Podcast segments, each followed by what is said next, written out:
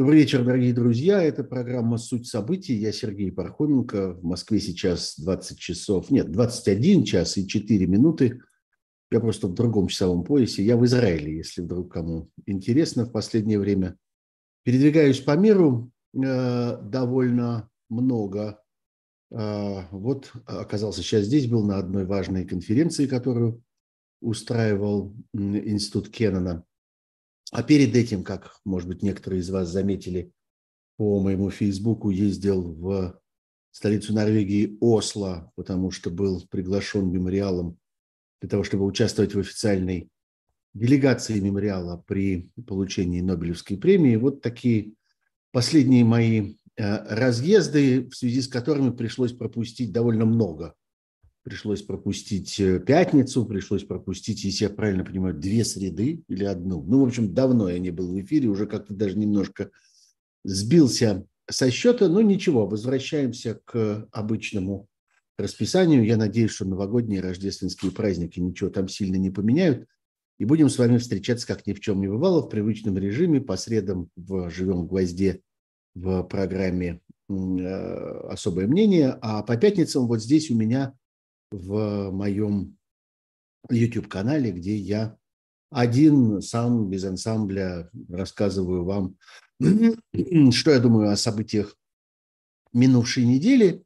А, ну вот, э, собственно, пока нас с вами собирается, подбирается к первой тысяче, постепенно, как это всегда в таких случаях бывает, я напомню, что буду вам горячо благодарен за э, лайки, которые помогают распространять эти видео, за подписки которые делают мой канал более широким и рекомендуемым YouTube э, для самых разных, э, для самых разных зрителей. Вот. И что еще? Еще замечу, что у вас есть множество разнообразных возможностей для донейтов. Пожалуйста, пожалуйста, как-то про это не забывайте. Надо мной такой плакатик а, вы видите в верхнем углу, в котором ссылка для тех, кто а, хотел бы поддержать мой канал, находясь за пределами Российской Федерации. Это для вас ссылка, она наиболее удобная. А если вы находитесь внутри России, то, пожалуйста, обратитесь к тем ссылкам, которые вы найдете внизу в описании а, этого стрима, как обычно.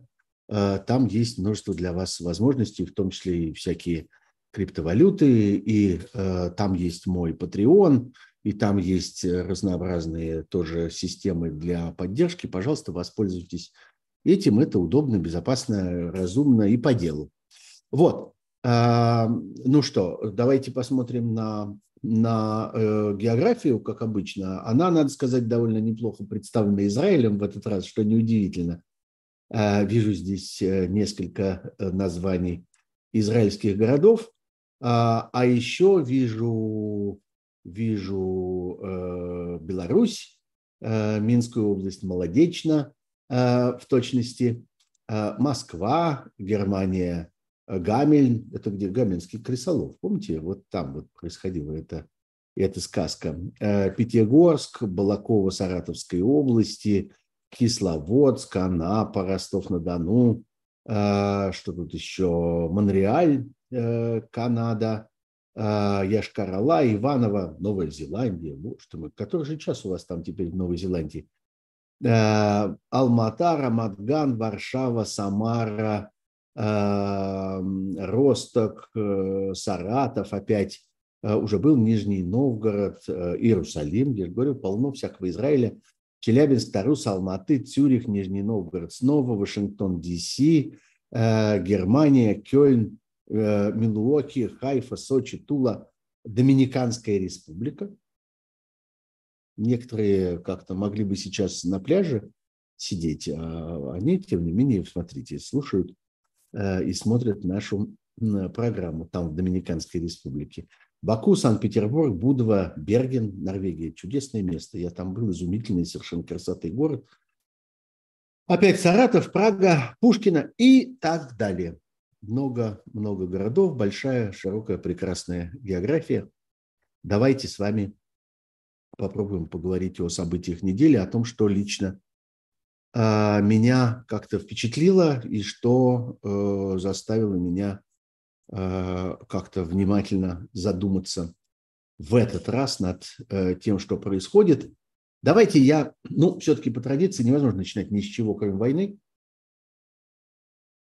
Хотя у меня было большое искушение в этот раз начать с невоенной темы, вот позволить себе такое, такое удовольствие, скажу сразу. А, но все-таки я обращусь к ней чуть-чуть позже. Это будет нечто связанное с наукой, с физикой, с энергетикой. Я думаю, многие уже догадались, о чем я говорю. Ну, потом. А пока, вот что, а пока совершенно выдающееся интервью главнокомандующего вооруженными силами Украины Валерия Залужного, а, а, которое он дал журналу The Economist британскому. И я думаю, что многие догадались, кто именно стоял за э, этим журналом. Это замечательный э, журналист российского происхождения, которого многие знают, помнят и любят, который и у меня в канале был э, собеседником несколько раз и много-много раз появлялся когда-то в «Эхо Москвы», потом в «Живом гвозде».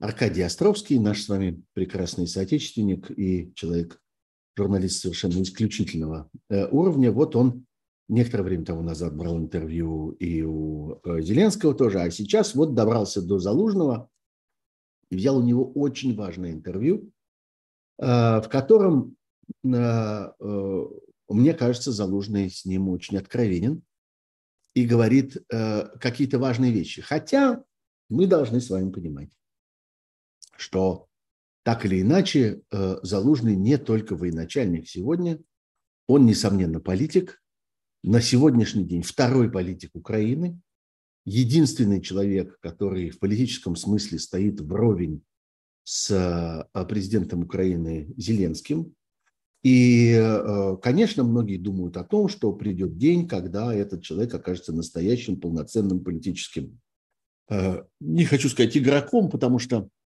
в слове игрок есть что-то такое легкомысленное, есть что-то, э, ну, как бы принижающее немножко эту профессию, эту амбицию, но человеком, который реально претендует на то, чтобы возглавить Украину. Когда-то это будет. Вообще Украине принадлежит, Украине предстоит большая, интересная политическая жизнь.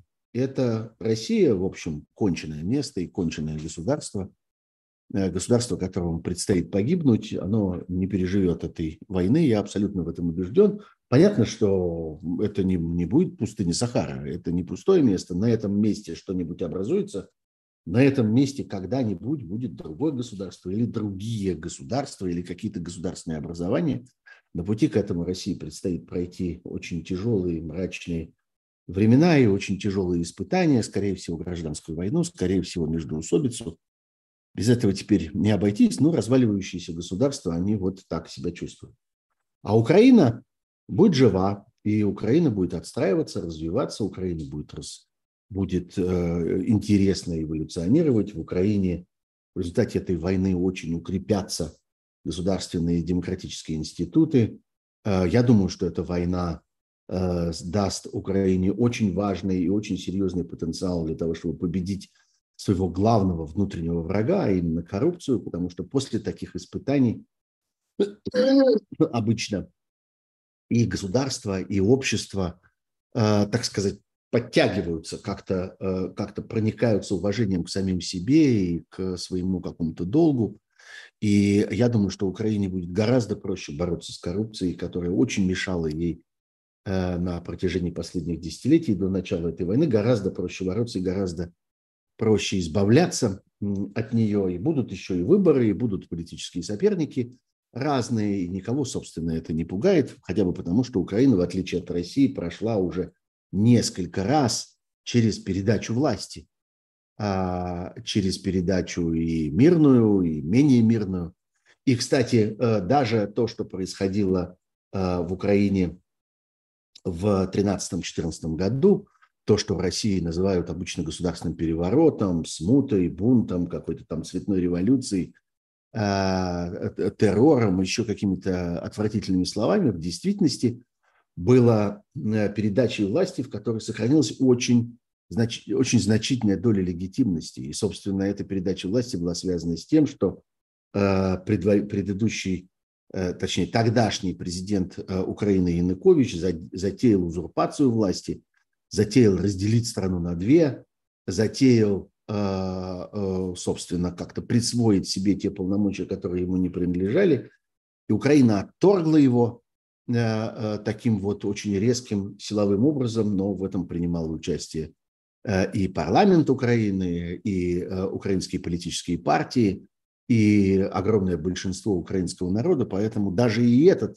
переход власти следует э, считать достаточно системным, я бы сказал, несмотря на всю свою резкость, несмотря на всю свою такую революцию и подобность, но в нем было очень много системных элементов, и совершенно не случайно э, Украинская Рада поддержала, поддержала эти события и был выбран временный президент и устроены выборы, и после этого на этих выборах власть получил человек, который э, набрал на этих выборах большинство, а потом передал это следующему президенту, который набрал большинство. В общем, можно этому всему только завидовать. Так вот, я вспоминаю все эти истории для того, чтобы сказать, что да, конечно, война войной, а политическая эволюция политическая эволюция, и Украине предстоит это развитие, и Залужному, несомненно, предстоит сделаться влиятельнейшим политиком на украинской арене и, скорее всего, на европейской арене, поскольку, поскольку Украине надо будет, несомненно, играть чрезвычайно важную, заметную роль в европейской политике после этой войны. Она будет обладательницей одной из крупнейших армий, она будет э, местом, куда при, прикладываются огромные экономические усилия всего мира и всей Европы. В общем, будущее Украины в этом случае, ну, я не скажу легкое, но во всяком случае чрезвычайно интересное – и чрезвычайно живое. И в частности, поэтому нас, конечно, интересует фигура, э, фигура Залужного, который, ну, понятно, война есть война, если уцелеет, если останется жив, если выйдет живым из э, этой истории, чего как-то очень хотелось бы, будет, несомненно, несомненно, важной заметной фигурой. Он говорит очень интересные вещи, и я бы сказал, э, очень такие существенные, ключевые вещи о том, что происходит сейчас. Прежде всего, он говорит об устройстве украинской армии. И это то, что мне приходилось слышать в разных обстоятельствах от самых разных людей в разных странах, которые размышляют о том, как эволюционировала э, украинская армия, как она выросла и что внутри нее произошло, что позволило ей совершить, ну, почти чудо уже, глядя из сегодняшнего дня – Э, совершить поступок, на который, в общем, конечно, никто не рассчитывал. Мы с вами помним, что в тот период, когда крупнейшие мировые разведки и э, политики разных стран убедились, как бы утвердились в мысли о том, что война неизбежна и что агрессия России против Украины, несомненно, будет, всегда. Во все эти расчеты, я говорю о периоде с ранней осени 2021 года, собственно, по февраль 2022 Э, вот эта вот мысль о том, что Россия готова напасть на Украину, она э, как-то стала основополагающей в политических прогнозах нескольких западных стран еще где-то, скажем, в октябре 2021 э, года. Так вот, во всех расчетах было то, что ну, в военном смысле Украина, скорее всего, не сможет долго сопротивляться. И там шел спор о том, продержится ли украинская армия три дня, или неделю, или две недели, или, может быть, месяц, как быстро будет сдан э, Киев, как быстро российской армии удастся занять крупнейшие украинские города и, собственно, подчинить себе украинскую инфраструктуру, и надо будет с этим как-то дальше жить и как-то дальше э, из, этого, из этого выходить. Вот мне явно несут какую-то свежую информацию, связанную с, с иноагентами, как это обычно бывает по пятницам. Но я, честно говоря, не хочу сейчас на это отвлекаться. И вот было бы здорово, если бы мне э, как-то это, это при, э, прислали. Ну, вот э, да, да, давай не сейчас, ладно? А, я попозже про это поговорю. Не хочу сейчас отвлекаться на это, потому что это, в общем, давно уже перестало быть таким уж интересным. Все эти списки э, иноагентов, скорее общая ситуация, связанная с ними, интересна, а не конкретный список. Ну так вот, а, Э, что касается украинской армии, в этом смысле э, произошла неожиданность. Она связана отчасти, конечно, персонально с Зеленским и несколькими высшими украинскими руководителями, которые сумели взять ситуацию под контроль, которые сумели как-то, самих себя взять под контроль. Многие помнят вот эту вот историческую э, фразу э, Зеленского, которая, несомненно, останется э, как-то и в памяти, и в учебниках, когда он сказал, что мне нужны боеприпасы, а не такси, когда как-то ему там предложили помощь в том, чтобы скрыться из Украины, как-то эвакуироваться, организовать правительство в изгнании, он отказался организовывать правительство в изгнании, оставил его внутри Украины.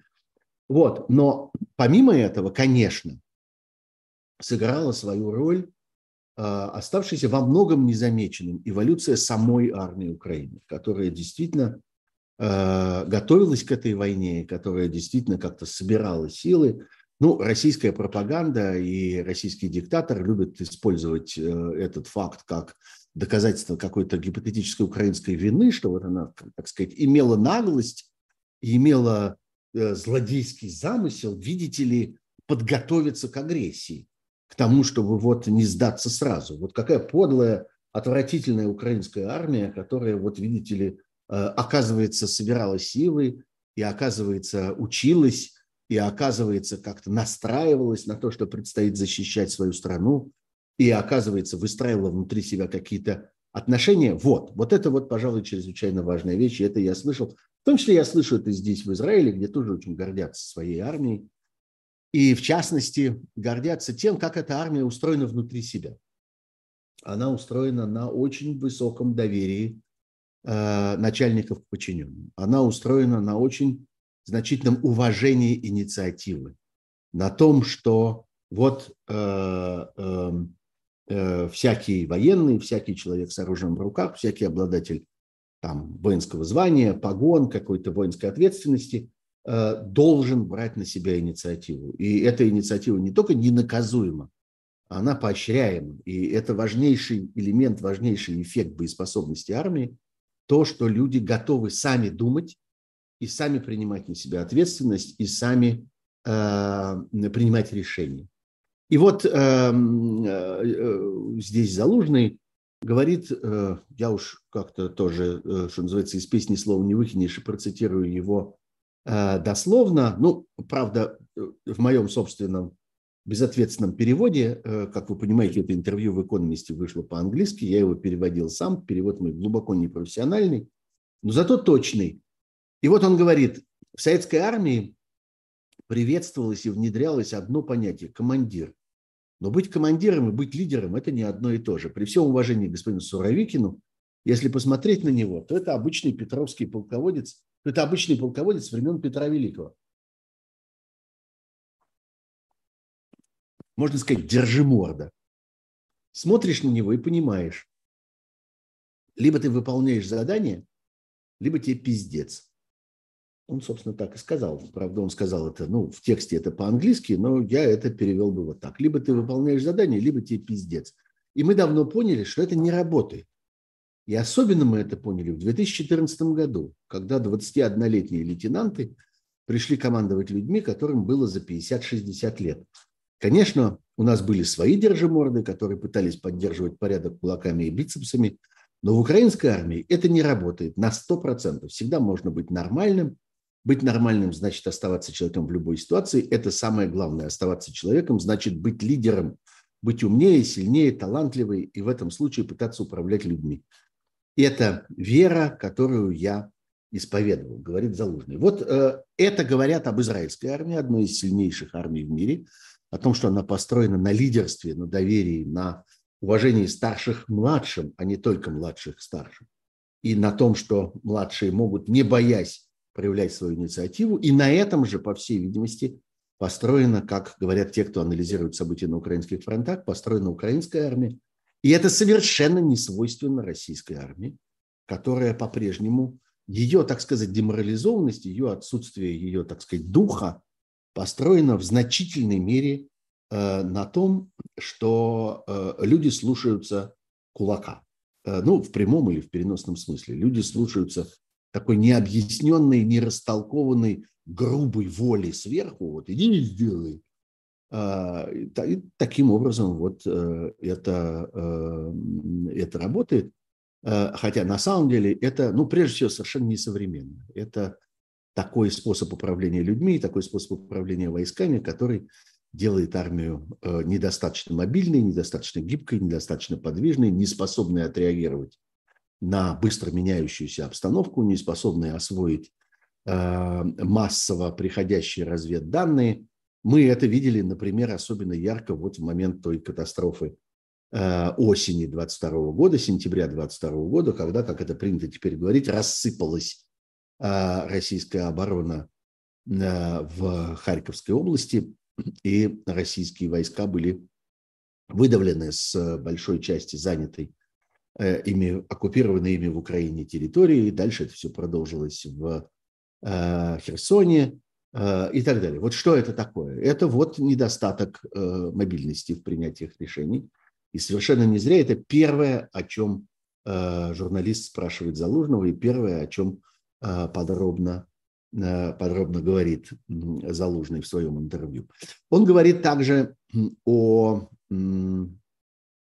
ну, э, такой среднесрочной перспективе этой войны. И он говорит о том, что российские войска пытались взять Киев, и, по всей видимости, это было правильное решение. Ну, как бы естественное, логичное решение. Я поступил бы так же, говорит Залужный, но тогда, когда это наступление провалилось, говорит Залужный, они сосредоточились на Донбассе, чтобы сохранить те ресурсы, которые остались. На сегодняшний день ситуация в Донбассе непростая, но стратегически она беспроигрышная для российской армии. В том смысле, что э, это по существу единственная стратегия, которая могла бы быть э, Россией в этот момент принята. Э, они, скорее всего, ищут способы остановить боевые действия и получить, получить паузу любым способом, говорит Залужный. Они обстреливают мирное население, оставляют наших жен и детей замерзать. Им это нужно для одной простой цели. Им нужно время, чтобы собрать ресурсы и создать новый потенциал, чтобы они могли продолжать выполнять свои задачи. А, но параллельно они работают над другой задачей, они делают все возможное, чтобы не дать нам, то есть Украине, перегруппироваться и нанести э, удар самим. Вот здесь я хотел бы немножко отступить в сторону и вспомнить об одном вопросе, который я довольно часто получаю от моих э, слушателей и читателей телеграм-канала Парком Бюро, который, на которых произвело сильное впечатление сравнение, которое некоторые мои коллеги, в частности Алексей Венедиктов, Э, делают, сравнивая перспективы вот этой российско-украинской войны и э, историю войны корейской, когда вот, собственно, шла война и закончилась по корейскому варианту. Что такое корейский вариант? Корейский вариант – это тогда, когда страна осталась разделенной. Когда появилась некоторая линия, э, с которой обе страны не согласны, обе стороны хотели бы получить территорию целиком, ну, в данном случае Кореи, э, но они стоят на э, этой параллели, они стоят на этой линии разделения, и уже много десятилетий страна разделена на две части. И вот, дескать, э, не является ли это моделью для завершения или там, продолжения агрессии России против Украины, когда Э, Украина будет разделена, так сказать, на северную и южную, ну, в данном случае на восточную и западную, скорее, юго-восточную и всю остальную. А, и по этой линии э, застрянет, замерзнет разделение, и будет две Украины.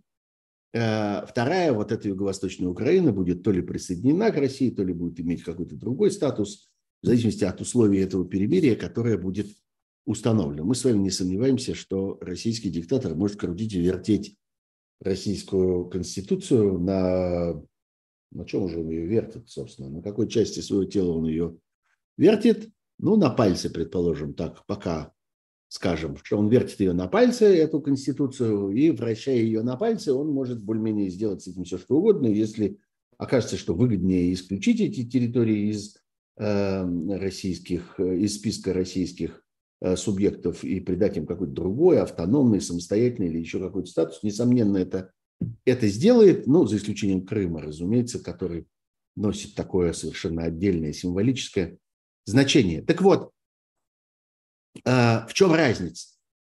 А в том, что, э, собственно, корейская ситуация была заморожена при, внешнем, э, при внешних гарантиях, при внешнем влиянии и заморожена таким образом, что совершенно очевидно, что ни та, ни другая страна не может продолжать эту войну. Сколько бы, скажем, э, северокорейское руководство, вот все эти Ким Ир Сены, Ким Чен Иры и так далее, не размахивали своими какими-то смешными там какими-то пусковыми установками и всем остальным, э, и, и там какими-то своими танками, в которых каждая отдельная деталь вручную полируется при помощи пучка рисовой соломы, но совершенно очевидно, что они э, начать агрессию против Южной Кореи не могут они начать какое-то продвижение не могут. Эта, пау, этот, эта остановка боевых действий не является для них паузой.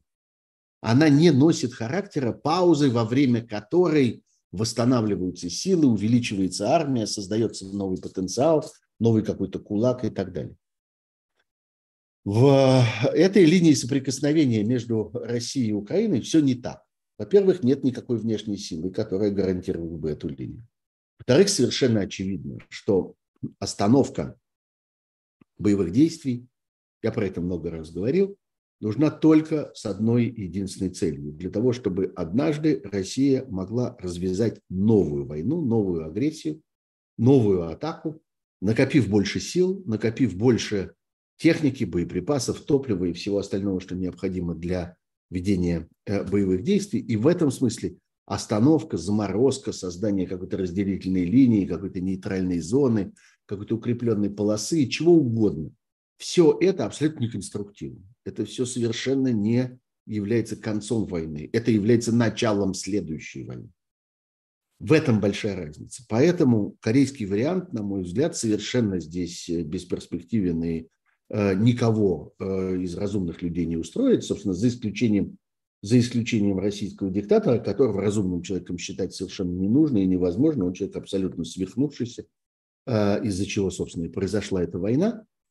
Э, вот, но э, в этом, в этом, собственно, разница. И вот Залужный говорит именно об этом продолжении. Он говорит, вторая очень важная для нас стратегическая задача, ну, первое, о котором он говорил, это удержание рубежей и позиций тех, которые есть сегодня. Так вот, вторая очень важная для нас, для украинцев, стратегическая задача – это создание резервов и подготовка к войне, которая может начаться в феврале, в лучшем случае в марте, а в худшем – в конце января. Видите, для него в худшем, для украинских войск в худшем. Это означает, что украинские войска не смогут, как считает, по всей видимости, Залужный, в достаточной мере подготовиться к отражению этой агрессии она может начаться не на Донбассе, а в направлении Киева, в направлении от Беларуси. Не исключено, что и на южном направлении. Мы делали все расчеты, продолжает Залужный, сколько нам нужно танков, артиллерии и так далее, и так далее. Вот на чем нужно сейчас сосредоточиться. Да простят меня солдаты в окопах, сейчас важнее сосредоточиться на накоплении ресурсов для более затяжных, тяжелых боев, которые могут начаться в следующем Э, в следующем году. А, и дальше он говорит, есть третья очень важная для нас задача, третья стратегическая задача, которая, к сожалению, связана и с первой, удержание рубежей и позиций, и со второй, накопление ресурсов. Это противоракетная и противовоздушная оборона. По моему личному мнению, я не специалист по энергетике, но мне кажется, что мы находимся на грани. Мы балансируем на тонкой грани. Если энергосистема будет разрушена, тогда жены и дети солдат начнут замерзать, и такой сценарий возможен. Какое настроение будет у бойцов, вы можете себе представить. Без воды, света и тепла можно ли говорить о подготовке резервов для продолжения боя. Вот это важное очень признание. Кстати, мы часто с вами говорили вот с того момента, как началась вот эта бойня, которую устраивает э, э, российская армия и которую она устраивает, несомненно, по приказу и по прямому э, указанию, по прямой воле российского диктатора, мы говорили с вами о том, что вот эта атака на мирные города прежде всего предназначена для того, чтобы деморализовать местное население и принудить местное население к тому, чтобы оно как-то перестало сопротивляться агрессору и, более того, потребовало от своего собственного командования, своего собственного руководства, своей собственной армии, потребовало бы Э, приостановить сопротивление или вообще свернуть сопротивление, поскольку, дескать, местное население не способно с этим справиться. И мы говорим с вами, я в этом абсолютно убежден, и, собственно, все аналитики про это говорят, и историки про это говорят, что это абсолютно невозможное развитие событий, что расчет на это абсолютно абсурдный. Таких случаев не бывает, когда местное население внезапно в результате насилия над ним, в результате каких-то бомбежек, в результате каких-то лишений, трагедий, почему-то вдруг проникается любовью и уважением к агрессору и оборачивает как бы свое раздражение или свою, свой гнев или там какое-то свое отчаяние оборачивает против своей собственной армии, своего собственного руководства. Так не бывает. Это бред собачий. Это представление о э, населении как о стадии. Это скорее свидетельствует о том, как российское руководство относится к своему собственному населению, как оно его ценит и как оно трактует его поведение. Вот так оно представляет себе, наверное, повели бы себя люди в России, если бы на них э, пришлось бы какое-то давление, какой-то удар, если бы им пришлось переносить какие-то лишения, наверное, они бы, думают в Кремле, наверное, они бы набросились на своих, набросились на свою собственную армию, на свое собственное руководство и стали бы требовать, чтобы оборона на этом была остановлена, чтобы сопротивление прекратилось и чтобы э, страна была отдана неприятелю. Ну вот так они ценят э, самих себя. Вообще надо сказать, что в этой истории очень много каких-то открывающихся вещей. Вот одна из них вот это, что мы видим здесь отношение российского начальства э, к своему собственному народишку. Вот так они его ценят, так они его трактуют. А с другой стороны, очень важная история, связанная с саморазоблачением в том, что говорят, э, что говорит э, российская вот это все, вся вот эта российская верхушка относительно того, что мы тут воюем не с Украиной, мы воюем с НАТО и там мы воюем со всем западным миром. Это очень важная песня для российской пропаганды, это очень важный элемент э, той легенды, которую создают э, при помощи официальных государственных пропагандистов, которую создают российские власти, что ну что там Украина? Украину мы давно победили, с Украиной мы давно справились. Помните эту гомерическую, эту фразу э, предводительницы всех пизденышей Маргариты Симонян, когда она говорила, что ну мы же Киев-то взяли, собственно. Я знаю людей, которые говорят, что мы взяли Киев, но они-то как-то не соврут. Помните эту смешную эту историю? Да, значит, мы взяли, оказывается, уже Киев, и уже победили все на свете, и уже как-то с Украиной совершенно расправились. Но вот, к сожалению, наткнулись на НАТО, западный мир и всех остальных, э, которые вот нам мешают и с которыми приходится воевать. Говорят они и организуют бомбардировки украинских городов. Хочется спросить, а что вы украинские-то города бомбите? Если вы воюете с НАТО, если вы воюете с западным миром, ну, бомбите Берлин, Париж, Вашингтон, э, я не знаю, Лиссабон э, и всякие там, ну, собственно, вы же, вы же с ними воюете. Это же там все самое главное. Это же там центр силы, это же оттуда организуется противостояние вам. Ну, валяйте, бомбите тогда тех. А что вы на этих-то сосредоточились? Эти же ведь не имеют значения, вы их давно победили, не так ли? Ну вот за этой логикой никто в точности не, не, не хочет и не может следить в Кремле и в его окрестностях. Это э, ну, нечто, что им сейчас совершенно не, не, не поддается, не дается. Еще и какую-то логику выдерживать. Поэтому мы с вами видели все эти истории про то, что все начиналось с какой-то денацификации, с какой-то демилитаризации, с обращений к украинским офицерам и генералам, чтобы они как-то быстро расправлялись со своим негодным политическим руководством и переходили на сторону света и, э, так сказать, человечности. Вот, ну, с логикой плохо по этой части. Но, так вот, здесь я возвращаюсь к Залужному и к тому, что нового он сказал по этой части.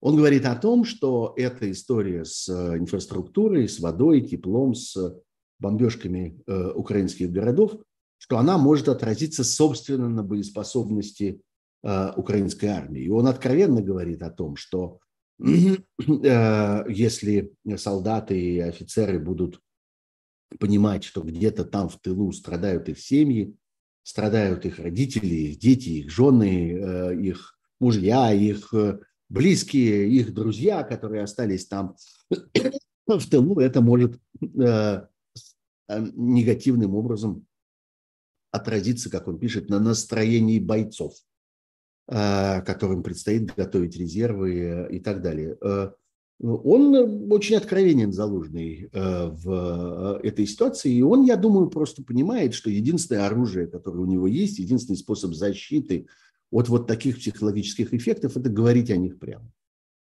Это готовить людей, опять-таки, психологически. И, конечно, эти его слова адресованы не только британским читателям журнала The Economist. А он прекрасно понимает, что это вернется эхом обратно в Украину.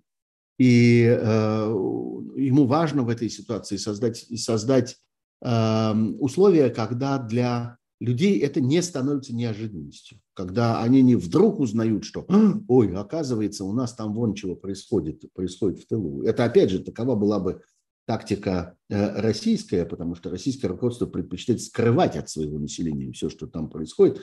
И в значительной мере мы видим, что тоже много раз про это уже говорили, что все усилия российского руководства направлены на то, чтобы внутри России не знали о том, что в действительности происходит на войне, не знали об этих потерях, не знали о состоянии российских войск, не знали э, о воровстве, не знали о конфликтах между разными э, э, составляющими э, российского вот этого агрессивного контингента, там же ведь теперь не только российская армия, собственно, формальная, официальная, государственная армия воюет. Там огромное количество наемников разного рода. Там уголовники, навербованные для этих наемников. Там вот это вот странное ополчение из Донецкой и Луганской области. Там разнообразные бандиты – вроде Стрелкова, Гиркина и вот всех вот этих э, поразительных реконструкторов и людей, которым хочется поиграть в войнушку на протяжении уже скольких лет. И вот между всеми этими частями тоже происходят свои конфликты, свои столкновения. Они там отнимают друг у друга амуницию, еду, они там отгоняют друг друга от тепла, они терроризируют друг друга. Главное, что они выта- пытаются вытолкнуть друг друга на передовую тогда, когда это происходит. Много в последнее время появляется свидетельств и украинских военнослужащих, и э, материалов разных корреспондентов, которые оказываются на фронте, которые видят, с какой степенью расточительности э, ведутся боевые действия с российской стороны. Как гонят волна за волной, особенно вот на э, участке Донбасском, там, где Бахмут и все остальное, вот эти вот проклятые места, которые, в которых российская армия агрессии пытается продвинуться на протяжении уже нескольких месяцев, как гонит волна за волной э, пехоту, э, которую расстреливает хладнокровно, пере, перемалывает, пере, пере, так сказать, э, перекореживает э, украинская укрепленная оборона в этой ситуации, потому что не жалко, не жалко этих мобилизованных, не жалко этих уголовников, более или менее никого, э, никого в этой ситуации российскому командованию э, не жалко. Но оружие Украины в данном случае это правда. А, оружие украинского руководства и украинского главнокомандующего украинскими вооруженными силами. Видите, он говорит об этом чрезвычайно откровенно, э, так, как, может быть, даже мог бы и не говорить. И лично э, меня в первые минуты это удивляет как-то, почему он сам нажимает на это, он сам выходит на эту тему, его не выталкивает на нее э, репортер, который его интервьюирует. А потом я понимаю, в чем смысл. Он через голову Э, Аркадия Островского через голову журналиста экономиста разговаривает со своей собственной э, армией и готовит ее, опять-таки, опираясь на доверие, опираясь на уважение к этим людям, опираясь на разум этих людей, готовит ее к э, этим тяжелым испытаниям, к тому, что, по всей видимости, в Украине еще будет происходить, потому что нарастают эти, эти усилия Э, российского агрессора, который снова и снова обращает всю мощь своих обстрелов прежде всего на мирные э, украинские города и на мирных жителей. И совершенно очевидно воюет сегодня гораздо больше не с армией, а с мирным населением, рассчитывая остановить и э, деморализовать противника. Что касается самих планов Украины, вот это последнее, на чем я хотел бы здесь э, остановиться в этом интервью. Я довольно долго, видите, подробно его рассказываю, потому что мне кажется, что оно очень информативно. В нем много чего, э, в нем много мяса, так сказать, в нем много э, содержательного, которое мы можем оттуда извлечь. Я вижу в речи Залужного совершенно ясное свидетельство того, что я сам предполагал признаться на протяжении последних недель и несколько раз говорил вам здесь в эфире – об этом, что основным сегодня, основной точкой приложения сил в Украине оказывается Крым. И я думаю, что задача э, уже не стратегическая, а такая полутактическая уже задача. Оказывается, вторжение в Крым, и совершенно не случайно там э, спешно строятся всякие фортификационные сооружения, линия обороны, она выглядит как-то очень несовременно, но вот Залужный тоже тогда, когда заходит речь э, о э, дальнейших событиях, он говорит, для того, чтобы выйти к границам Крыма, на сегодняшний день нам необходимо преодолеть расстояние 84 километра до Мелитополя. Кстати, нам этого будет достаточно, э, постольку, поскольку Мелитополь даст нам полный огневой контроль. Дальше по-английски такое выражение не сразу ясное. Над сухопутным коридором. А я понимаю, что он имеет в виду, как мне кажется. Я имею в виду, вот если вы посмотрите на карту, вот тот, так сказать, горизонтальный рукав территории, который был Э, отбит, отторгнут российской армией на протяжении вот этой агрессии, начавшейся в феврале 22 года, вот этот рукав, который тянется и создает сухопутную связь между, э, ну, как бы российской территорией и Крымом. Так, чтобы можно было снабжение Крыма и вообще всю работу с Крымом осуществлять не только через море и через мост, который там построен, но и по суше. Вот это вот он имеет в виду над сухопутным коридором, то есть вот над этой полосой земли, которая была э, российскими войсками э, как бы оторвана от Украины.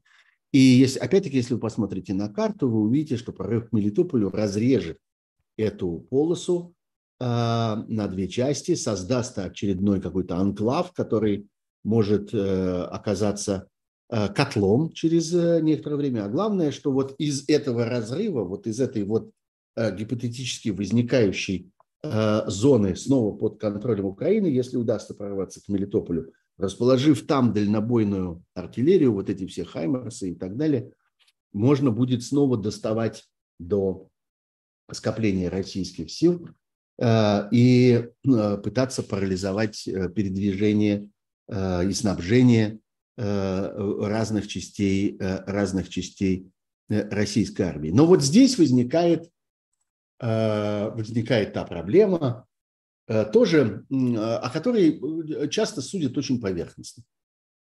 Проблема помощи западного мира в снабжении украинской армии. Огромное количество упреков приходится слышать и читать всякие комментарии людей, так сказать, быстрых на расправу, быстрых на суждение, на осуждение других. А что это такое? Что они не помогают?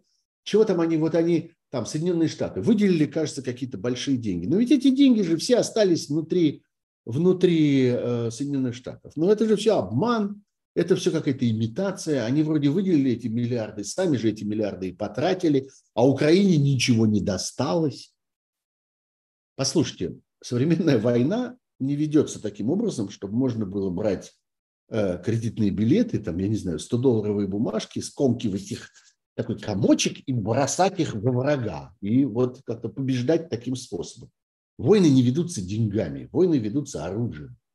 Современной сложной техникой, современными дорогими очень боеприпасами. Мы знаем сегодня, что каждый снаряд для этих гаубиц, стреляющих там на сотни километров, а, и каждая ракета э, – это как-то целое состояние. Это по цене очень дорогого автомобиля.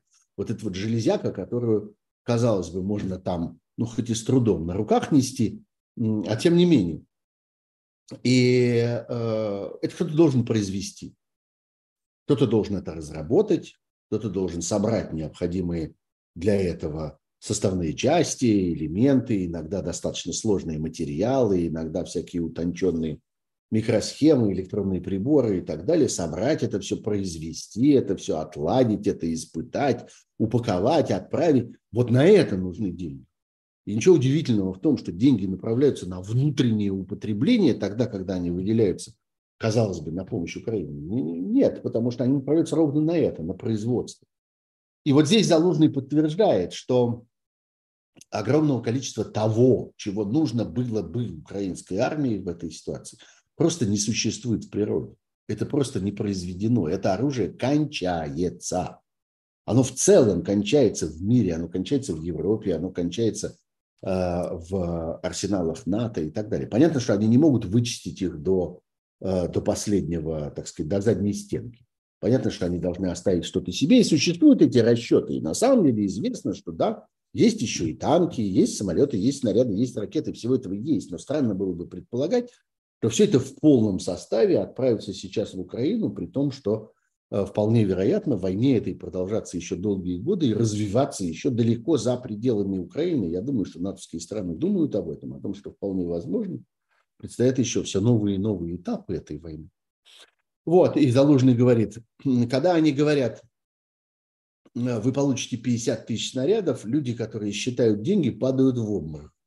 Самая большая проблема в том, что у них их действительно нет. А что они падают в обморок? Залужный этого не, не э, поясняет, а я понимаю. Они падают в обморок, потому что они представляют себе, во что обойдется национальным экономикам перекраивание производства – переориентация их собственного производства на военные рельсы, которые необходимы для того, чтобы произвести такое количество вооружений и боеприпасов, которые требуются сейчас для Украины.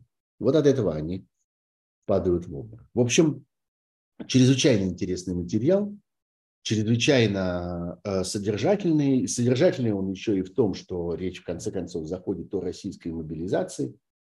И Залужный оценивает это достаточно высоко. Я думаю, надо сказать, что в этой ситуации – он скорее пропагандист. Он скорее, опять же, человек, который думает о э, моральном духе своих войск и думает о том, чтобы подготовить свои войска к предстоящим испытаниям, когда он говорит о том, что у России есть резерв, там иногда до полутора миллионов человек по некоторым версиям. Они готовят, говорит он, еще 200 тысяч новых войск.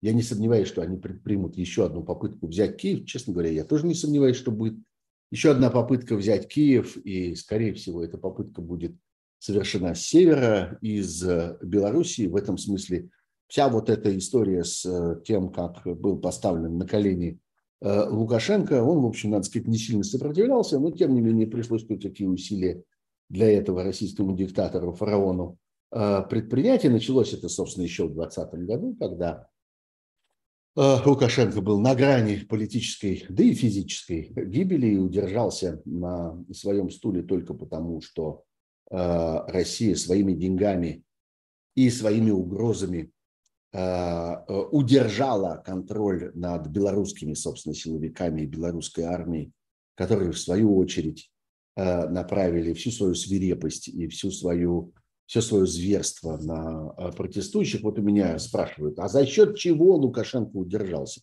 Да за счет России он удержался. Он удержался за счет того, что Россия купила э, белорусских, белорусские спецслужбы, белорусскую полицию, или там милицию, я не знаю в точности, как она называется, белорусскую армию и так далее, купила ее, оплатила ее, контролировала ее, пугала ее, держала ее за глотку, заставила ее работать против своего собственного населения и таким образом удержала Лукашенко, удержала Лукашенко у власти. Зачем? А вот за тем, что, чему предстоит произойти сейчас на наших глазах в ближайшем будущем, когда именно Белоруссия окажется плацдармом, таким непотопляемым авианосцем, с которого направится новая волна агрессии в Украину. И у России есть такая тактическая возможность концентрировать свои силы и на юге, где существует вот этот рукав, уже отхваченный ими территории, и на севере, где есть белорусская территория, которая пока неуязвима для э, Украины. Украина не может сама атаковать Белоруссию первой, это будет неправильно э, и с политической, и с стратегической точки зрения, но оттуда вполне может быть направлен на Украину этот удар. Ну вот, это как-то военная часть этой программы, без которой я никак не хотел обойтись. Мне кажется, что у нас есть у нас был повод, у нас был редкий важный источник для того, чтобы поговорить о каких-то подробностях военных действий. Мне кажется, что это важная вещь. Тем временем я напомню вам про лайки, напомню вам про подписки, напомню вам про то, что есть вот эта вот функция колокольчика, которая позволяет вам раз и навсегда заказать себе оповещение о моих эфирах. Пожалуйста, не забывайте, это не пренебрегайте этим, не пренебрегайте также возможностью помощи, донейтов. Вы видите, у меня над головой есть ссылка sparcom.supportme.life для тех, кто работает, э, не работает и живет, и помогает из-за пределов Российской Федерации. Есть много возможностей И для тех, кто внутри России, посмотрите, пожалуйста, в описании этого, этого стрима. Ну вот, а, э, к другим темам. А, они есть, и я бы хотел э, все-таки э, не одной только войной, а, не одной только войной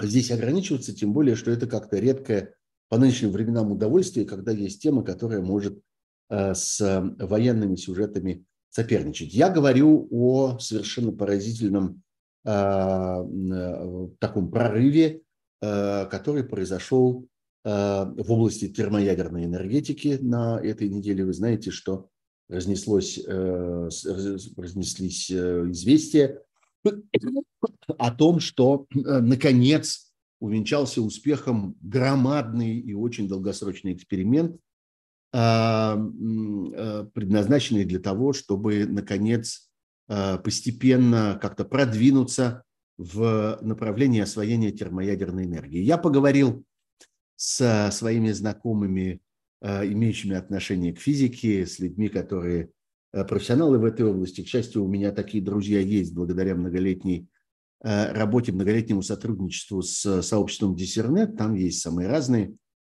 специалисты. И вот я поговорил, в частности, с профессором Ростовцевым, известным и очень авторитетным российским физиком, который работал и в ЦЕРНе на этом самом адронном коллайдере и работал в ведущих физических институтах Академии наук. В свое время был по политическим мотивам оттуда изгнан. Так вот, а, если вам интересно, что, собственно, произошло, мне многие мои слушатели, кстати, пишут, что не суйтесь туда, не лезьте туда, все равно никто не способен этого объяснить, все равно на самом деле там не произошло ничего такого, там никакого прорыва, это все полная ерунда, чистый пиар, они там в поисках Нобелевской премии и так далее, и так далее. Слушайте, я попробую вам объяснить, как это устроено. Значит, речь идет вот о чем. Речь идет о том, что в Калифорнии существует, в Соединенных Штатах, существует э, очень давно так называемая Ливерморская национальная лаборатория. Она была созданы еще в самом конце 40-х, начале 50-х годов по существу как параллельный проект с э, знаменитой лабораторией в Лос-Аламосе. Я думаю, что это название гораздо больше людей слышали. Лос-Аламос – это такой в пустыне, в Аризоне. В Аризоне или в Нью-Мексико. Ну, в общем, где-то там, на крайнем глубоком э, юго-западе Соединенных Штатов, э, по-моему, все-таки в Аризоне. А, э, городок, я даже там был однажды. А теперь он не такой уж и секретный, там можно как-то через него проехать. А, в Лос-Аламосе э, был ядерный проект, э, связанный с освоением атомной энергии, а вот в, этом, в этой самой Ливерморской лаборатории в Калифорнии термоядерной энергии. И вот, наконец, они конкурировали много десятилетий между собой, эти два проекта, и развивались во многом, э, во многом э, параллельно. Надо сказать, что Ливерморская, Ливерморская лаборатория много лет сотрудничала и с российскими учеными, в частности, специалисты оттуда приезжали в Дубну, который традиционный такой центр работы э, с развитием термоядерной энергетики в России, недалеко от Москвы, был достаточно интенсивный обмен. Сейчас, конечно, все это прекратилось, и в группе, которая занималась вот тем конкретным экспериментом, о котором мы сейчас поговорим, там никаких русских уже нет, хотя там работает большая международная группа. Так вот, что такое этот был эксперимент? Это создание громадной, совершенно колоссальной энергетической установки размой, размером, там, как говорят, с три футбольных поля, которая устроена таким образом, что 200 э, э, мощных лазеров направленный фактически в одну точку. В этой точке размещается э, помещенная в такую стеклянную, в стеклянную такую капельку, э, помещается очень небольшое количество, тоже буквально капля э, смеси дейтерия и трития. Это две, два э, варианта того, что называется тяжелой воды, э, в которой участвуют атомы водорода там, с лишними, э, с лишними элементами. Вот тут я уже не буду погружаться, чтобы вас не путать. Ну, в общем, это такой специальный фасон воды, э, который создает, создает теоретическую возможность термоядерной реакции. И вот стеклянная капелька диаметром меньше миллиметра, одного миллиметра. Она помещена в такой из золотой фольги сделанный корпус, в который, собственно, и целятся эти лазеры. И когда вся эта штука включается, то этот корпус мгновенно испаряется, создает огромную температуру, огромное давление, большее, чем в центре Солнца.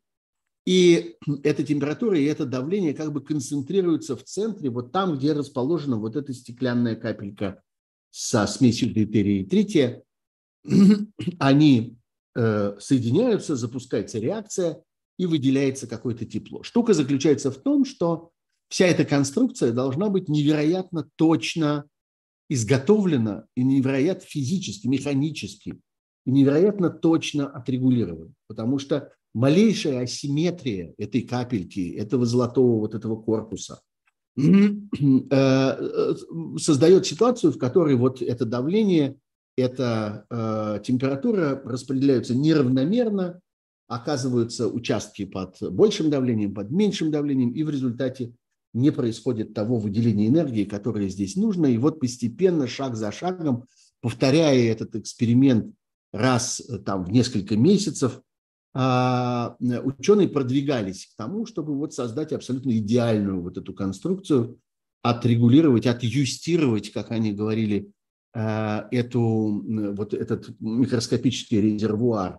с, со смесью дейтерия и трития и вот все прочие элементы этой конструкции, Э, идеально это все собрать, расположить так, чтобы, так, чтобы не было здесь никакого э, огреха, не было никакой асимметрии. Ну, в частности, например, вот говорили о том, что э, полировка вот этого стеклянного крошечного резервуара, в котором находится смесь дейтерия и трития, должна быть по меньшей мере в сто раз более качественной, чем полировка Э, самого высококачественного астрономического зеркала. Вот такого зеркала, из которого делают э, основные элементы для больших оптических телескопов с зеркальной линзой. Вот уж они-то, казалось бы, сделаны абсолютно идеально, а здесь еще в сто раз более точно должно было быть это все э, более точно отшлифовано. И вот 5 декабря впервые все получилось. Впервые удалось создать эту температуру, удалось создать это давление удалось сконцентрировать его равномерно на вот этих а, а, вот этом объеме смеси дейтерия и трития, в результате чего запустилась реакция и выделилась энергия большая, вот, вот в чем прорыв, выделилась энергия большая, чем суммарная энергия а, этих лазеров, направленных в эту точку. Примерно 2 мегаджоуля. Посмотрите, пожалуйста, погуглите, что такое джоуль. Мега – это значит миллион. Два миллиона джоулей энергии выделилось в этой точке. Но это были хорошие новости, а теперь плохие. Для того, чтобы все это организовать, пришлось потратить больше 300 мегаджоулей энергии. Вот просто на то, чтобы накачать эти лазеры, для того, чтобы запустить эту установку, для того, чтобы все это работало, потому что все это э, греется, все это теряет э, энергию по ходу дела, все это э, э, как-то коэффициент полезного действия у этого всего очень небольшой. В целом говорят, что коэффициент полезного действия этой установки в целом составляет меньше 1%. Что, конечно, совсем немного. Потери энергии здесь огромны. Поэтому, вот понимаете, вот такой парадокс. С одной стороны, пришлось употребить страшное количество электричества на то, чтобы все это включить и запустить. С другой стороны, когда вот от этого страшного количества электричества какая-то небольшая доля, всего 1%, дошел, так сказать, до э, центра, до вот того, ради чего это все было устроено, там в этом центре выделилась энергия большая, чем то, что туда дошло. И это новость. Вот это, во всяком случае, демонстрация того, что принципиально это возможно, что это, в общем, все дело техники. Что дальше, да, надо работать над повышением этого коэффициента полезного действия, над уменьшением этих потерь, Примерно понятно, как над этим работать, примерно понятно, что для этого нужно делать. Это все страшно дорого, но тем не менее понятно, в каком направлении это должно происходить. Кроме того, нужно научиться производить эти идеальные мишени, абсолютно симметричные, идеально отшлифованные и так далее, производить их в промышленном количестве. И для того, чтобы вообще эта штука давала какой-то серьезный эффект, нужно, чтобы они там, как из пулемета, эти шарики вставали на место и как-то подвергались этому воздействию.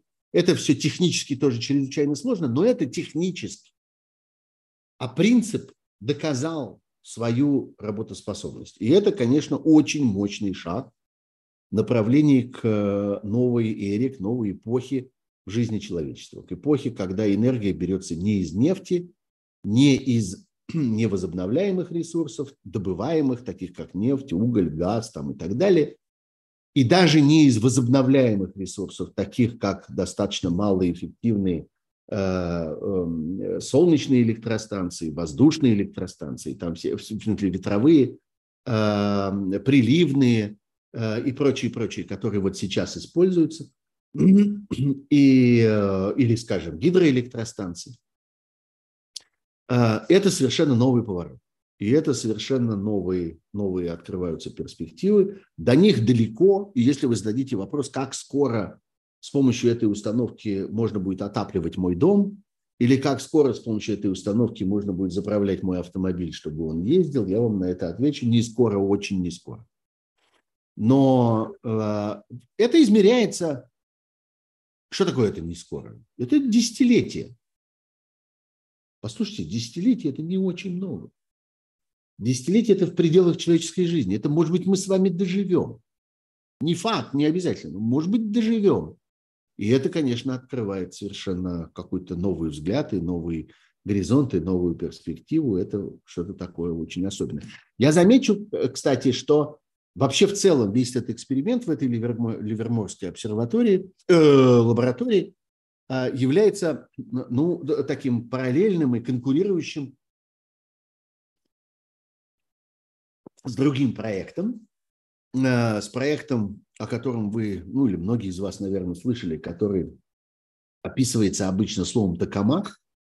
Э, это альтернативная э, технология, которая связана уже не с заключением вот в какой-то стеклянный резервуар чего-то, а с получением плазмы внутри огромной магнитной ловушки, такого вот бубликообразного такого объема, где должна выделиться эта температура и э, энергия, и э, необходимым, важнейшим элементом этого является э, обмотка для этого громадного электромагнита, которая должна быть сделана из сверхпроводящих материалов. И вот именно здесь, в этой технологии, Россия довольно долго оставалась на передовых позициях. И теперь это направление реализуется в основном в рамках международного проекта под названием ИТЕР, он э, во Франции э, базируется, но там Россия принимала довольно активное участие на протяжении самых последних лет. Э, э, в частности, вот Курчатовский институт, ученые оттуда э, этим занимались. Э, и элементы этих обмоток сверхпроводящих делались на заводе в России, в городе Глазове. Э, такой там для этого использовался необиевый сплав, не спрашивайте меня, кто такой этот необий. Я знаю, что это а, один из элементов таблицы Менделеева, но не стану погружаться в это дальше. Сейчас важно, что эта штука, эти штуки, точнее, производились в значительной мере в России, поставлялись во Францию. Поставки эти, надо сказать, продолжаются до сих пор.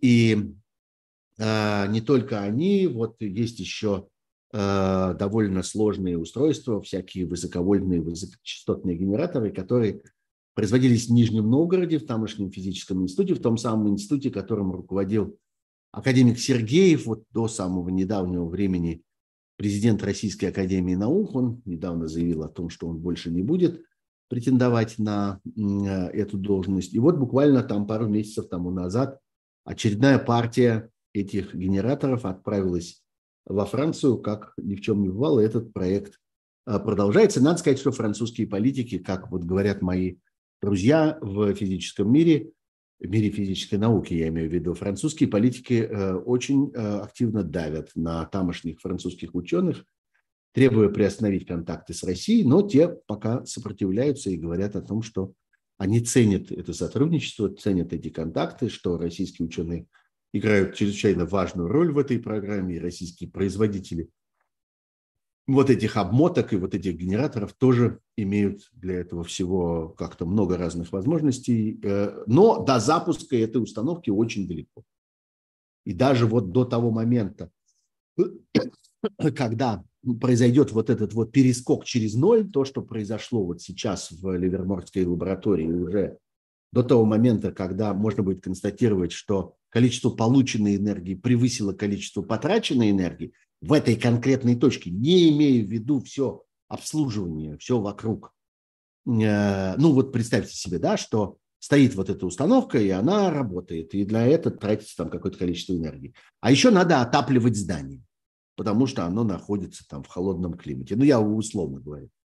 Вот если взять энергию, которая идет еще и на отопление здания, э, то, конечно, она будет гораздо, все вместе будет гораздо-гораздо выше. Ну, здесь это, конечно, еще более ярко проявляется, потому что речь идет об энергии, которая необходима для запуска и обеспечения стабильной работы всей этой установки в целом. Она, конечно, гораздо больше, чем то, что удается приложить вот к этой, собственно, точке, в которой развивается потом термоядерный, термоядерный синтез. Вот. Так что важное очень событие.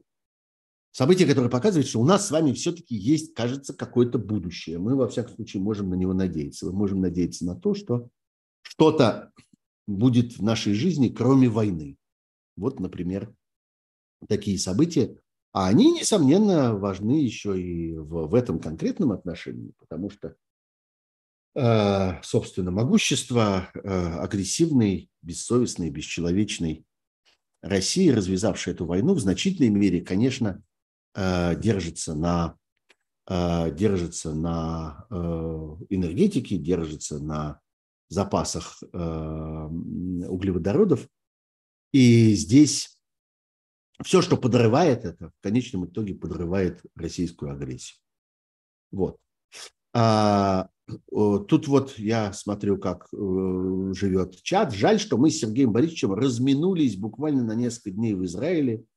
Хотел бы попасть на встречу. Слушайте, вы совершенно не разминулись. Я по-прежнему в Израиле, и я буду здесь еще несколько дней.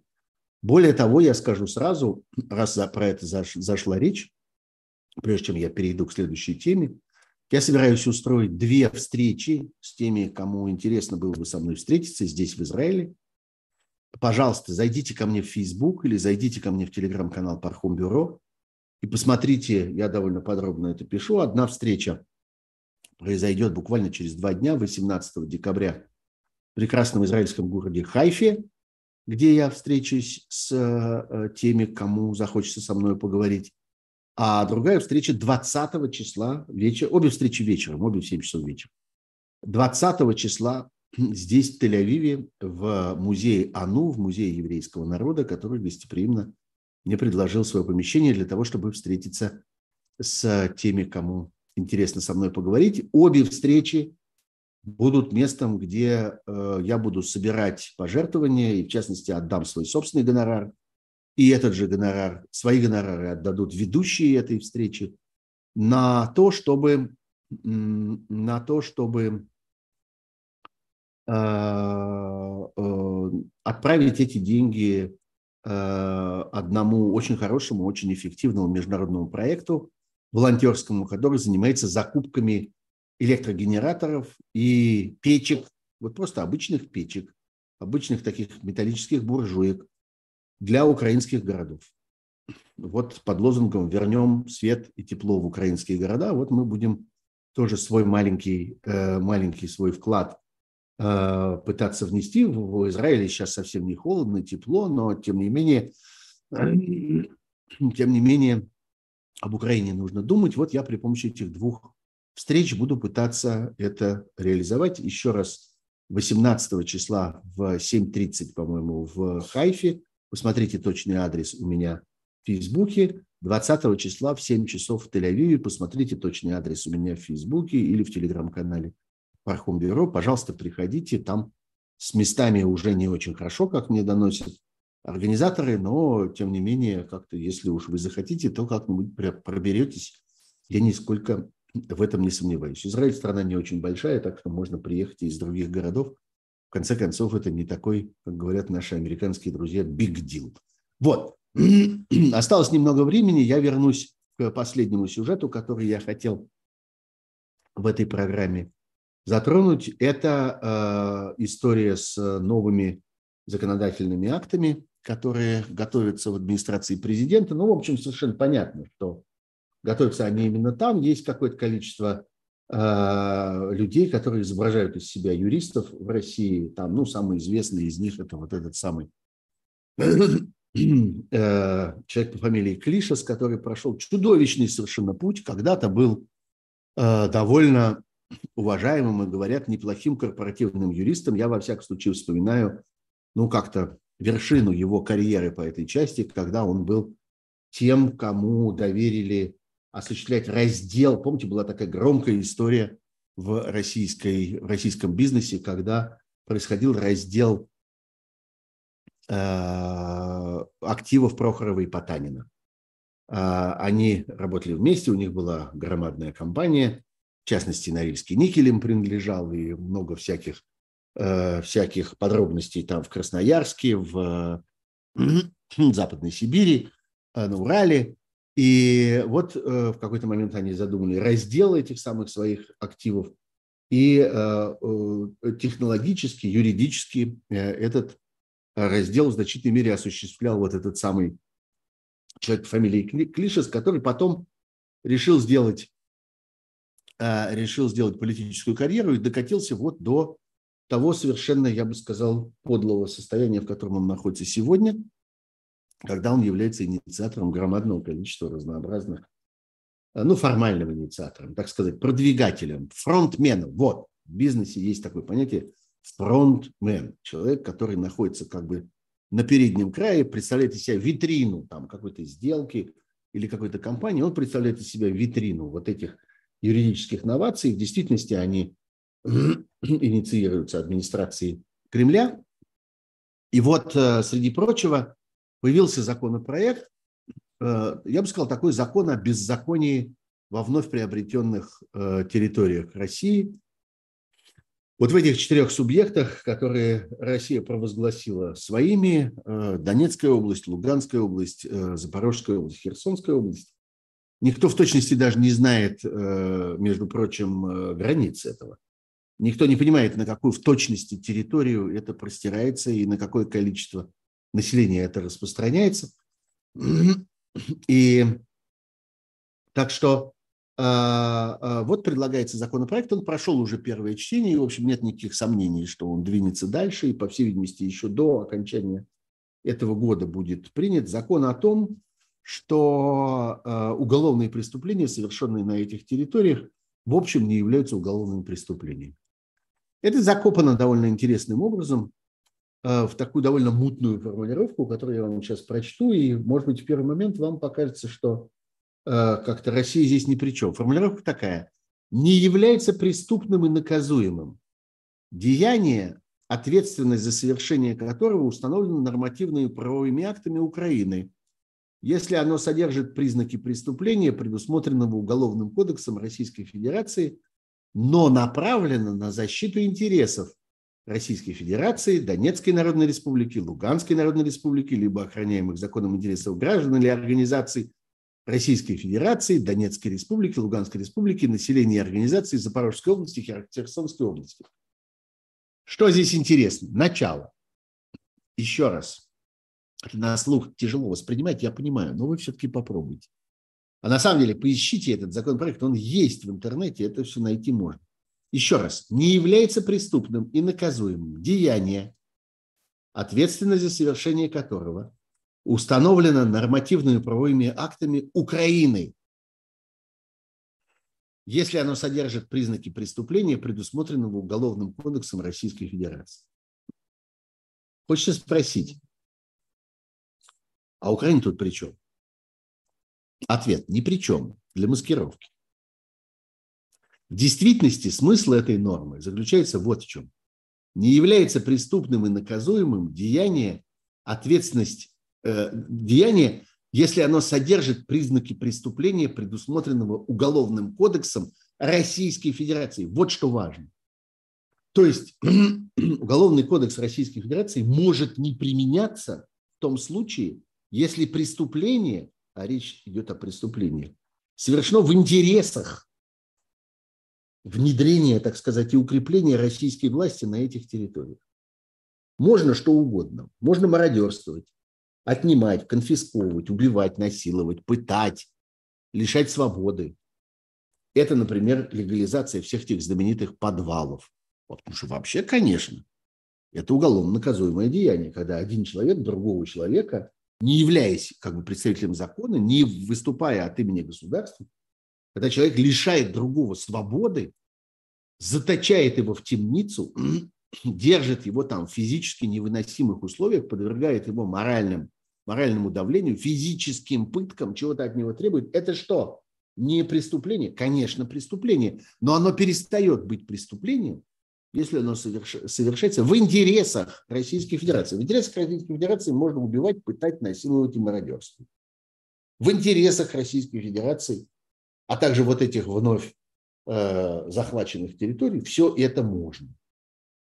И вот человек, который когда-то называл себя профессиональным юристом, человек, который когда-то рассчитывал на то, что он будет частью мирового юридического сообщества, пишет это.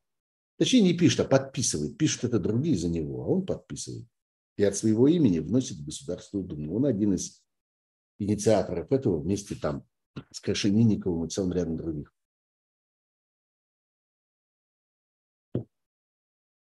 А что в этом интересного? Ну, мы много с вами говорили в последнее время о распаде разных институтов российского государства. В частности, вот на меня произвело самое большое впечатление вся история с вербовкой людей в тюрьмах, потому что по существу это отменяет всю, не побоюсь этого слова, правоохранительную систему России, э, полицию, следствие, суды, прокуратуру. Все это вместе с системой исполнения наказания оказывается больше ненужным, несущественным, недействующим, постольку, поскольку есть люди, которые совершенно хладнокровно могут на все это наплевать, все это отменить, вытащить человека до отбытия наказания и отправить его туда, куда они считают нужным, или никуда не отправлять, если им за это заплачено. По-разному могут. Вот, э, так вот, это было сделано явочным порядком. А вот это беззаконие вводится законом. Это в некотором роде новый шаг, когда принимается закон об отсутствии закона. Закон о том, что закон не действует. Э, это следующий этап. Это следующая э, система. Ну, как бы в той России или в тех государствах, которые образуются на месте России, это не будет иметь значения, потому что будет э, законодательство создано заново. Но как этап гибели э, российского правового строя, российского законодательства в целом, мы с вами давайте это отметим. Последние несколько минут на вопросы. Я заглядываю сейчас в, заглядываю сейчас в э, чат. Ну, меня все-таки просят э, рассказать о том, кто, э, кто оказался э, среди, э, среди вновь назначенных э, вновь назначенных иностранных агентов. Ну, я отметил бы главного редактора издания «Wonderzine» Юлию Таратуту, Э, журналиста «Дождя» одновременно и ведущую программы э, там, и моего близкого друга, и участника, точнее участницу, она очень следит за тем, чтобы правильно это все называли, участницу жюри э, премии «Редколлегия», э, которая вот в настоящую минуту голосует, это жюри и определяет очередных лауреатов за публикации в данном случае ноября. Вот. Есть еще экологическая организация «Вахта Сахалина», есть Центр сохранения и изучения лососевых видов рыб и мест их обитания. Чем они, интересно, не, так сказать, не понравились нынешнему российскому диктатору и его халуям, я не очень себе представляю. Самарская общественная организация ЛГБТ плюс Ирида, ну, это понятно, у нас происходит война, как кто-то недавно хорошо сказал, что штука не только в том, что российская власть воюет с э, геями, э, лесбиянками и прочими гомосексуалами, а дело еще в том, что российская власть эту войну проигрывает. Это действительно как-то, мне кажется, поучительным, так сказать, моментом, характеризующим российскую власть. Главред издания Wonderzine Юлия Таратута, это я уже сказал, сооснователь форума «Свободной России» Иван Тютрин, э, человек, который ну, выполняет часто очень важные всякие технические организационные функции при э, организации разных форумов, частности знаменитого Вильнюсского форума там, и так далее. Я знаю, что многие следят за ним. Я сам небольшой любитель этого, но э, тем не менее, вот Иван довольно активно этим занимается – Журналист Дмитрий Любимов. Не могу сразу вам сказать, кто это в точности. Ну, надо будет посмотреть. Любимов – довольно распространенная фамилия. Это, конечно, не Александр Любимов, не путайте его, не, не, не сын э, знаменитого разведчика и не один из участников э, программы «Взгляд». Нет, нет, это другой Любимов. Политик, экс-депутат муниципального округа Дворцовый в Санкт-Петербурге Наталья Гризневич, ну, вы ее знаете прекрасно, это очень э, хорошо известный муниципальный депутат. Автор проекта «20 идей по развитию России» Дмитрий Давыдов. Вот это загадочная история.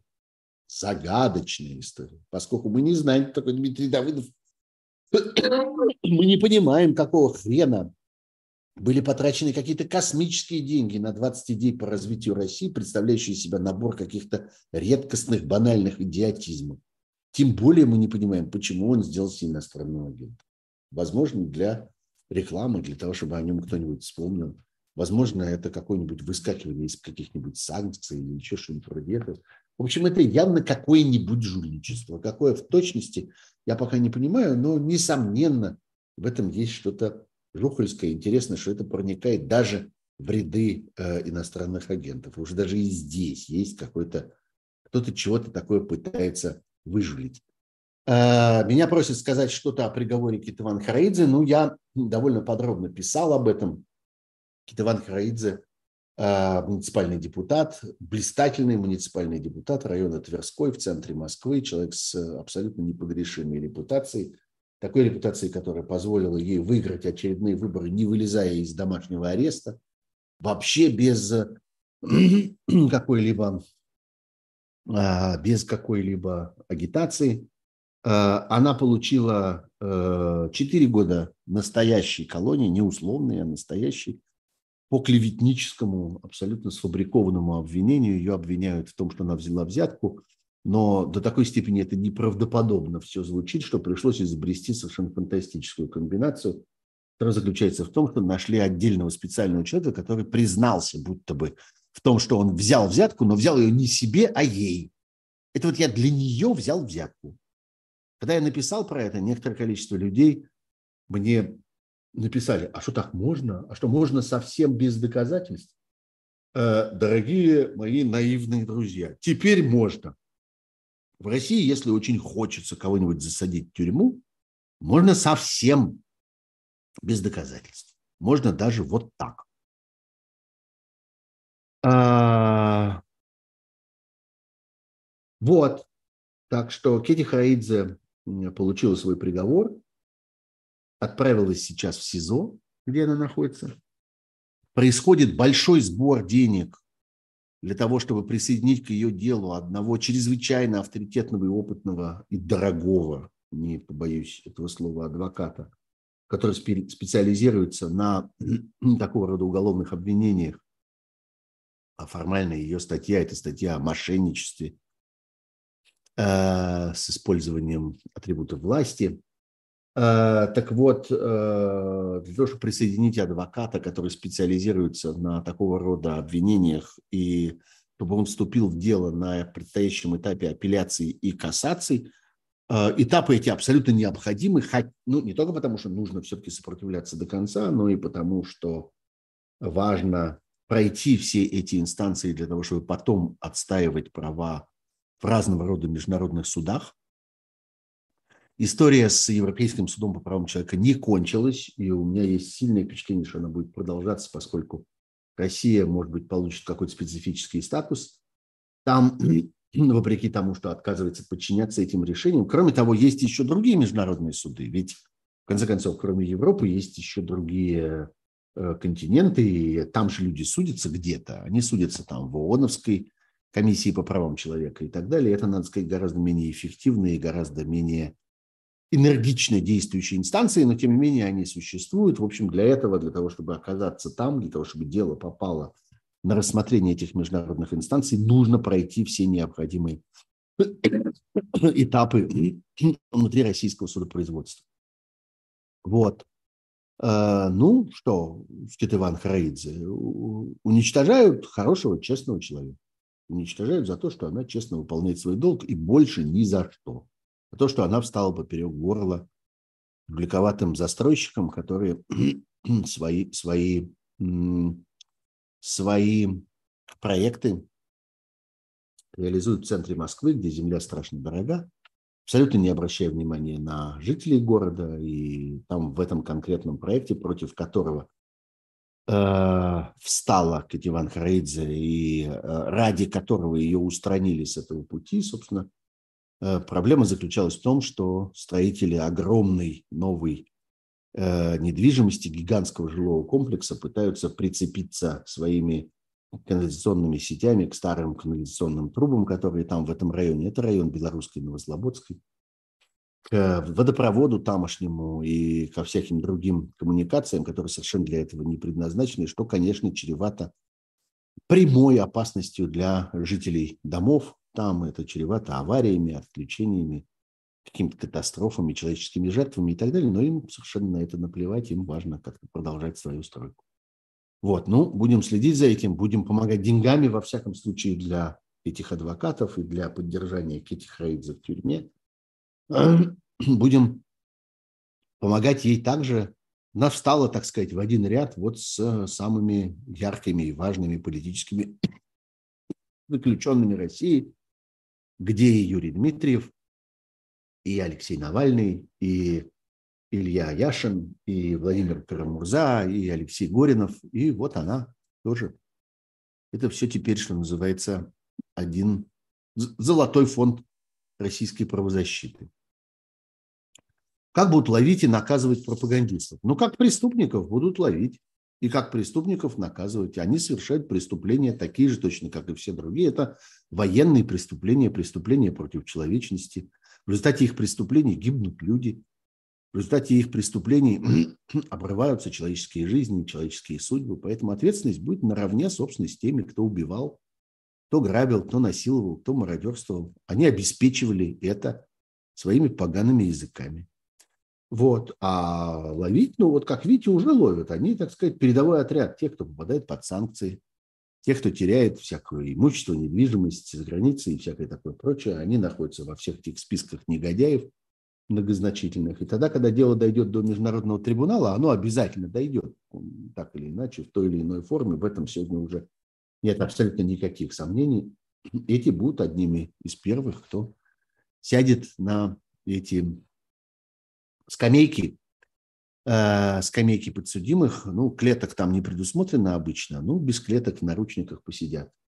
Вот. Ну, кто-то из них, наверное, повесится предварительно, как-то успеет, успеет выскочить из-под этого суда.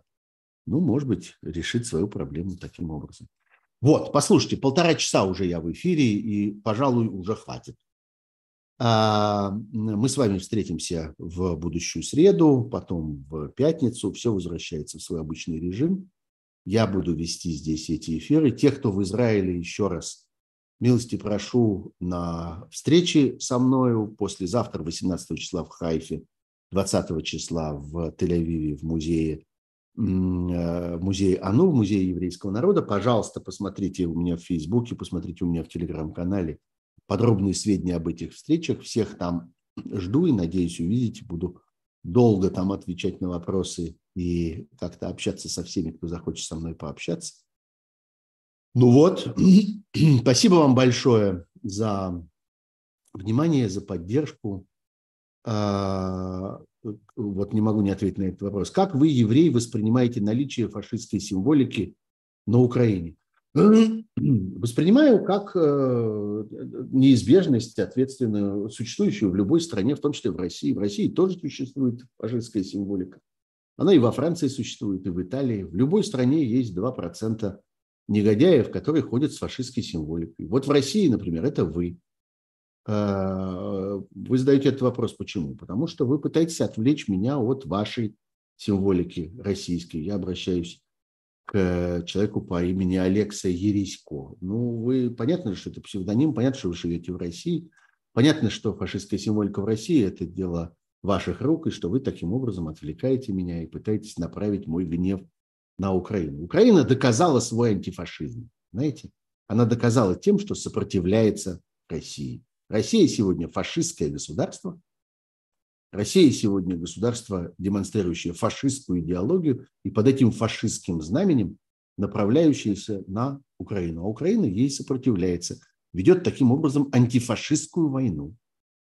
И мне это важно в Украине, а не то, что в ней, наверное, как в любой другой стране, есть какое-то количество сумасшедших, какое-то количество экстремистов, которые хотят на правой груди выбить профиль Сталина, а, а на левой профиль Гитлера. Ну да, уроды есть в любой стране, но меня же интересуют не уроды, а народ. А народ в Украине продемонстрировал совсем-совсем другое. И мне как еврею, отчасти, я и армянин в какой-то мере, и украинец в какой-то части, а, ну и еврей, конечно, тоже, а, мне это важно. А, вообще, как честному человеку, мне это важно. Вот, собственно, и все. Спасибо большое. Всего хорошего. До будущей среды, а потом до будущей пятницы. Это Сергей Пархоменко. Будьте здоровы. До свидания.